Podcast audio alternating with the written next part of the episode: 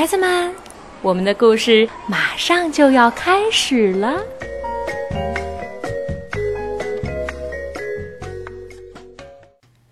小朋友们好，我是小薇阿姨，真高兴我们又见面啦！我在福州给你们讲故事。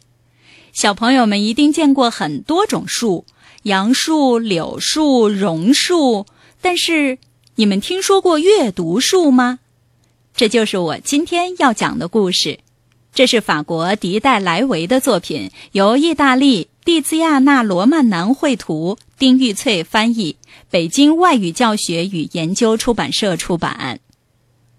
从前，在我房间的正对面有一个花园，花园里长着一棵树，没有人知道它是一棵什么树。树干上有很多凸起，因此我很容易就能爬到树上去，坐在树杈上看书。这真的是一棵奇怪的树。当我看书的时候。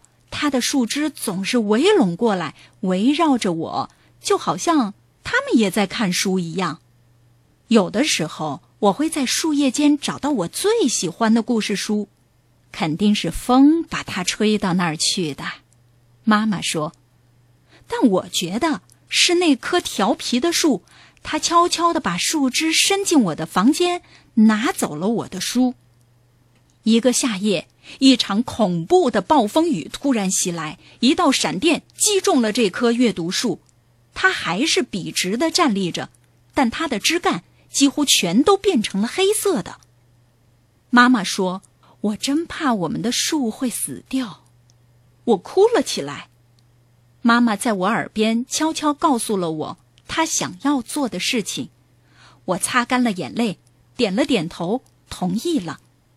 妈妈把树枝砍了下来，我们用邻居南先生的机器把树枝磨成了粉末，然后往里面加了一点河水。我们把树粉和水的混合物放到太阳底下晒着。妈妈让我耐心的等待。几天以后，这些东西变成了一些漂亮的白纸。住在树上的鸟儿送给我一根它的羽毛。我找来颜料。在用阅读树做成的纸上写写画画，完成了一个故事。羽毛笔在纸上发出轻轻的声响，就好像有人在轻声歌唱。我把纸对折起来，把它们做成了一本书的样子。它就是现在你手中的这本书。经常阅读它，它会很开心的，尤其是夏天。你坐在一棵树的树荫下阅读这本书的时候，会非常快乐。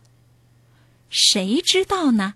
你身后的那棵树，可能也是一棵阅读树呢。